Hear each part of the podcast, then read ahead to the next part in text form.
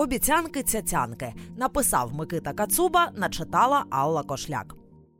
Зрозумілі простим людям популісти захопили Європу та й світ загалом. Зрештою, слово популізм лунало всюди під час українських виборів. Якщо це явище викликає у вас більше запитань аніж відповідей, саме час послухати цей подкаст. Уявімо, що є нова партія, навіть не партія, а політичний рух. Він не пов'язаний з будь-якими наявними політичними партіями та елітами. Виступає від імені, так би мовити, простого народу, маленьких людей, яким ніколи не дають права голосу. Він хоче усунути усю правлячу еліту як таку. Цей рух очолив харизматичний лідер. Він талановитий оратор, вважає себе не пов'язаним зі старою політикою, а є просто таким своїм хлопцем, якому набрид набридла несправедливість. Він вважає, що кожен здатен керувати країною, а тому всі головні питання треба вирішувати не у парламенті чи в уряді, а засобами прямої демократії, тобто на референдумах. На його думку, треба відмовитись від складних бюрократичних механізмів і вирішувати питання тут і зараз за допомогою здорового глузду. Звичайно, в країні є ще багато проблем, але цей лідер вже точно знає, хто у них винен, бо всередині країни або ж за її кордоном засів ворог, і цей ворог скоро понесе невідворотне покарання. Якщо поки ви це слухали, у вас виникла симпатія до цього умовного політичного руху, або ви просто за певних умов готові його підтримати, у мене для вас погані новини.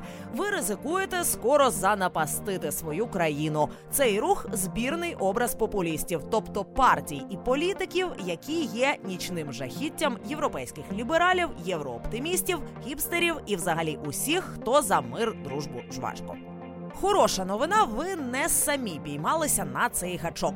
Європа зараз переживає цілу хвилю популізму. Після останніх травневих виборів у Європарламент популістські партії змогли сформувати у ньому аж дві фракції: ідентичність та демократія та європейські консерватори та реформісти загальною кількістю у 135 депутатів. А загалом у Європарламенті 751 місце. Зараз популістські партії відіграють суттєву роль у 23 із 28 країн Євросоюзу. А у трьох країнах Італії, Польщі та Угорщині вони вже мають абсолютну більшість і сформували уряди. То хто ж такі популісти і чим вони страшні? Хто такі популісти? Саме слово популізм, що походить від латинського популос народ, стало використовуватись у сучасному значенні у кінці 19 століття, коли у Сполучених Штатах виникла популістська партія, яка протиставляла себе наявним тоді партіям та елітам і позиціонувала себе як партія народу і для народу. Сучасні популістські партії це ультраправі, чи ультраліві, чи консерватори. Ні, популізм це взагалі не ідеологія. Популізм це форма, а не зміст політичної боротьби. Популісти можуть вбирати у себе елементи всіх класичних політичних ідеологій і часто одночасно виступати, наприклад, із націоналістських і традиціоналістичних позицій, типові риси правих партій, та апелювати до інтересів бідних і робітників, що характерно для лівих партій. Тому бувають вони з усіх флангів: і ліворадикальна грецька сіріза, і праворадикальна італійська ліга півночі однаковою мірою популісти. У популістських партій проте більше спільного ніж різного. Якщо звичайні партії найчастіше протиставляють себе іншим партіям, то популісти всі політиці, як такі, представляють себе як істинних захисників маленьких людей. Насправді суть цього політичного засобу діаметрально протилежна, максимально інструменталізувати виборців, використати їхні страхи, почуття та надії, щоб зробити їх джерелом власного політичного успіху. Хоча у цьому сенсі всі партії і політики трохи популісти. Справжніми ж популістами ми називаємо тих, хто доводить таку тактику до абсолюту. Звідси ще одна риса популістів: пропонувати прості, зрозумілі простим людям рішення для складних проблем, тобто рішення, які і це всім, окрім самих простих людей, відомо, взагалі неможливо виконати.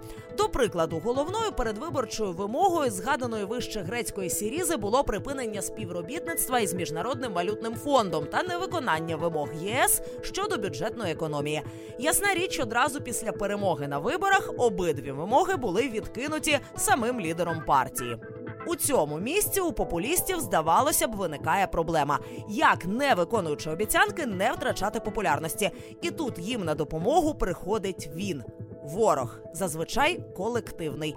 У кожної популістської сили на готові є принаймні один такий той, хто є джерелом усіх проблем, кого в наш дім впустили старі еліти, той, хто перетворив нашу прекрасну, гарну і багату підставте назву будь-якої країни на місце, в якому більше неможливо нормально жити. Останніми роками для більшості європейських популістів таким колективним ворогом є мігранти або біженці. Проте бувають і варіації у згаданій вище Греції. Це Брюссель.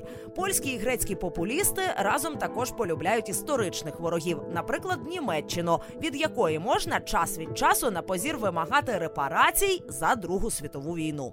Для доведення своєї народності існує інструмент, який єднає абсолютно всіх популістів референдум. Він є буцімто можливістю для простих людей сказати своє вагоме слово. Та обставина, що прості люди можуть зовсім не розумітись на змісті поставлених питань, популістів не відлякує. За їхньої активної медійної підтримки, наприклад, 2016 року у Нідерландах відбувся референдум щодо підписання угоди про асоціацію між Україною та ЄС. В останні тижні перед плебісцитом місцеві популісти та євроскептики активно пояснювали громадянам, що йдеться ні більше, ні менше про членство України в ЄС та майбутній наплив українських мігрантів. Щоправда, попри перемогу популістів на цьому референдумі, угоду про асоціацію Нідерланди підписали. Зазвичай, і це ще одна спільна риса популістів, веде їх у світле майбутнє яскравий харизматичний лідер. Вся Європа зараз знає лідера італійської ліги півночі та міністра внутрішніх справ Матео Сальвіні. Та чи знав хтось раніше за межами Італії прізвище місцевого міністра внутрішніх справ? Але бувають і винятки. Правопопулістську альтернативу для Німеччини очолюють одночасно декілька людей, жоден з яких не вирізняється особливою харизмою. Сучасні медіа ідеальне поле для росту популізму, де реальна політика і її публічне театрально-видовищне представлення стають двома мало пов'язаними між собою сферами. Чому люди голосують за популістів?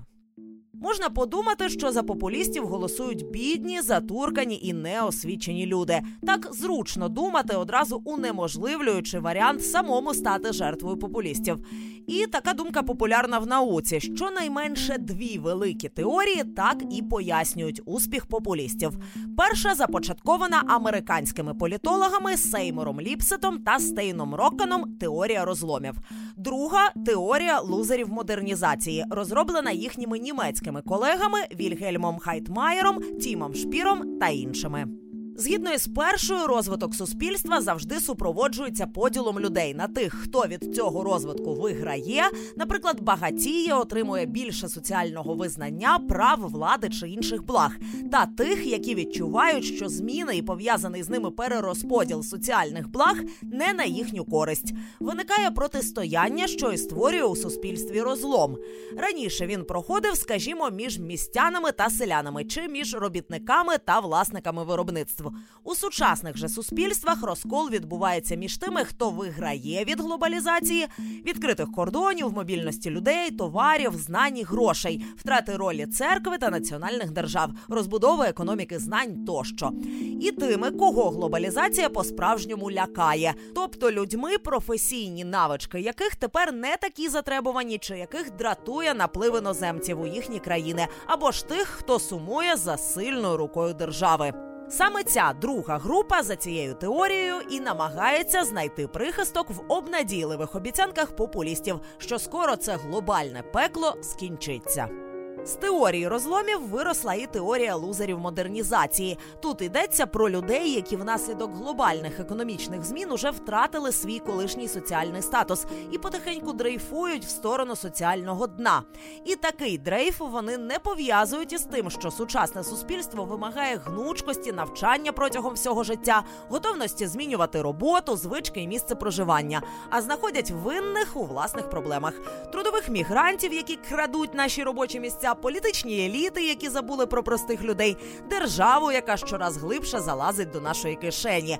До цього переліку в Євросоюзі ще додається Брюссель, який тягне з нашої країни всі соки.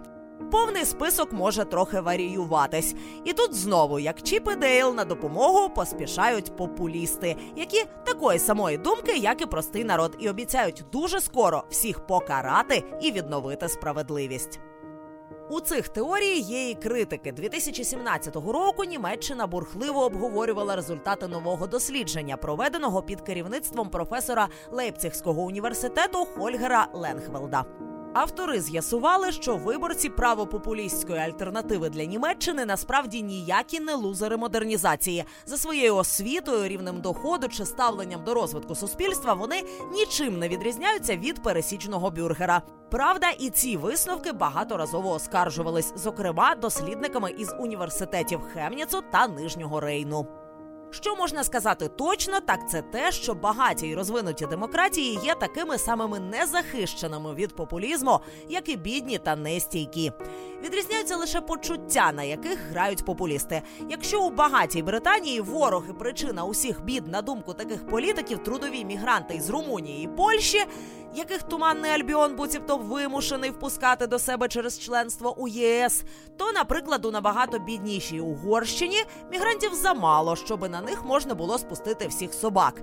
Там лебедина пісня популістів славне минуле великої Угорщини, землі, які у неї відібрали, та угорці, що опинилися за кордоном неньки. Тут мова, зокрема, й про українське Закарпаття, яке угорські популісти, особливо перед виборами, героїчно захищають від насильницької українізації. На цьому ґрунті угорський уряд, правда, вже встиг зіпсувати стосунки майже з усіма сусідами. Але чого не зробиш, якщо людям подобається? Винні у розквіті популізму поки остаточно не встановлені і не спіймані, але є один підозрюваний. Телевізор, сучасні виховані телебачення, медіа фільтрують події, які мають стати новинами за критеріями максимального потенційного інтересу, хайпу і відповідно рейтингів телеканалу. У цій медійній логіці виграють сили, що роблять ставку на театральність, видовищність, емоційність і мінімум нудних економічних викладок. Тобто сучасні медіа ідеальне поле для росту популізму, де реальна політика і її публічне театрально-видовищне представлення стають двома мало пов'язаними між собою сферами. Зокрема, в Італії такий вплив телебачення вже має руйнівні наслідки. За даними групи вчених з університетів Мілану, Барселони та Лондону, тривалий перегляд італійцями місцевого розважального телебачення негативно впливає на їхній інтелект та підвищує ймовірність підтримки популістських партій. Серед іншого, на такому ефекті телешоу базувалася й популярність італійського прем'єра та політика популіста Сільвіо Берлусконі, який за сумісництвом є телемагнатом і творцем першої великої мережі комерційного телебачення у Європі. Чому популізм це погано? Бо пропонує прості рішення для складних соціальних, економічних, політичних проблем, які насправді за своєю природою взагалі не є рішеннями. Замість справжніх рішень виборцю подається яскравий сурогат, ціллю якого є винятково максимально короткотермінова популярність і медійна увага. Як наслідок, фактична реалізація таких рішень схожа на лікування раку засобами народної медицини. В кращому разі нічого не змінюється, в гіршому ж наслідки можуть бути фатальними. Сучасна політика знає багато таких прикладів. Запущений популістами Брекзіт, що починався як медійний хайп, став нерозв'язаним завданням для політичної еліти країни, бо за будь-якого сценарію виходу від нього втрачають усі, зокрема самі прихильники розриву з Європою. Німецькі колеги британських популістів виступають за обмеження імміграції. Хоча вже зараз промислове серце Європи страждає від нестачі працівників робітничих спеціальностей. Головний популіст Сполучених Штатів Дональд Трамп серед багатьох своїх утопічних проєктів увійде в історію, мабуть, через вихід із Паризької кліматичної угоди, наближуючи тим самим кліматичну катастрофу. Уряд популістів в Італії, перешкоджаючи порятунку біженців, прирікає багатьох із них на загибель, і список можна продовжувати. Чи є у популізму майбутнє? Популізм має майбутнє, поки є люди, які на нього купуються. Тож, якщо ідеальна популістська партія з першого абзацу прийшлася вам до вподоби, то ви і є майбутнім популізму. Насправді, ускладнення суспільства з одного боку і його медіатизація, перетворення політики на частину індустрії розваг, з іншого це ті тенденції, з яких уже виріс популізм, і які, посилюючись, дають йому ще більше шансів. Що робити, щоби популістів не було. Роз'яснювальної роботи перед виборами провести не вдасться. Виборців популістів не можна просто присоромити, бо вони так лише інтерналізують своє відчуття зайвого гостя у суспільстві і політичній еліті, тобто стають ще більш податливими для популістів. Дати просту відповідь на це запитання означало би стати популістом. Простих ліків від популізму немає, проте деякі країни заходу випробовують різні інструменти протидії. Наприклад, у Німеччині таким інструментом вважають громадську систему теле і радіомовлення, за яку має платити кожен громадянин, навіть якщо у нього взагалі немає телебачення. Суть у тому, щоби створювати суспільно-політичні передачі і фільми незалежно від політиків, бізнесу і тиску рейтингів та хай хайпу. Головний критерій якість, яку контролює незалежна наглядова рада. Вважається, що зокрема завдяки цьому рейтинг популістів у ФРН ледве досяг відносно скромних 10-12%. Інший засіб громадянська освіта у школі. У цьому плані показовою є ситуація в Україні, де інформація про демократичний устрій, суть парламентаризму чи права людини ніколи не входили до переліку базових компетенцій молодого громадянина. Спільна слабкість усіх методів протидії популізму, звичайно, у тому, що вони нудніші та складніші за самих популістів.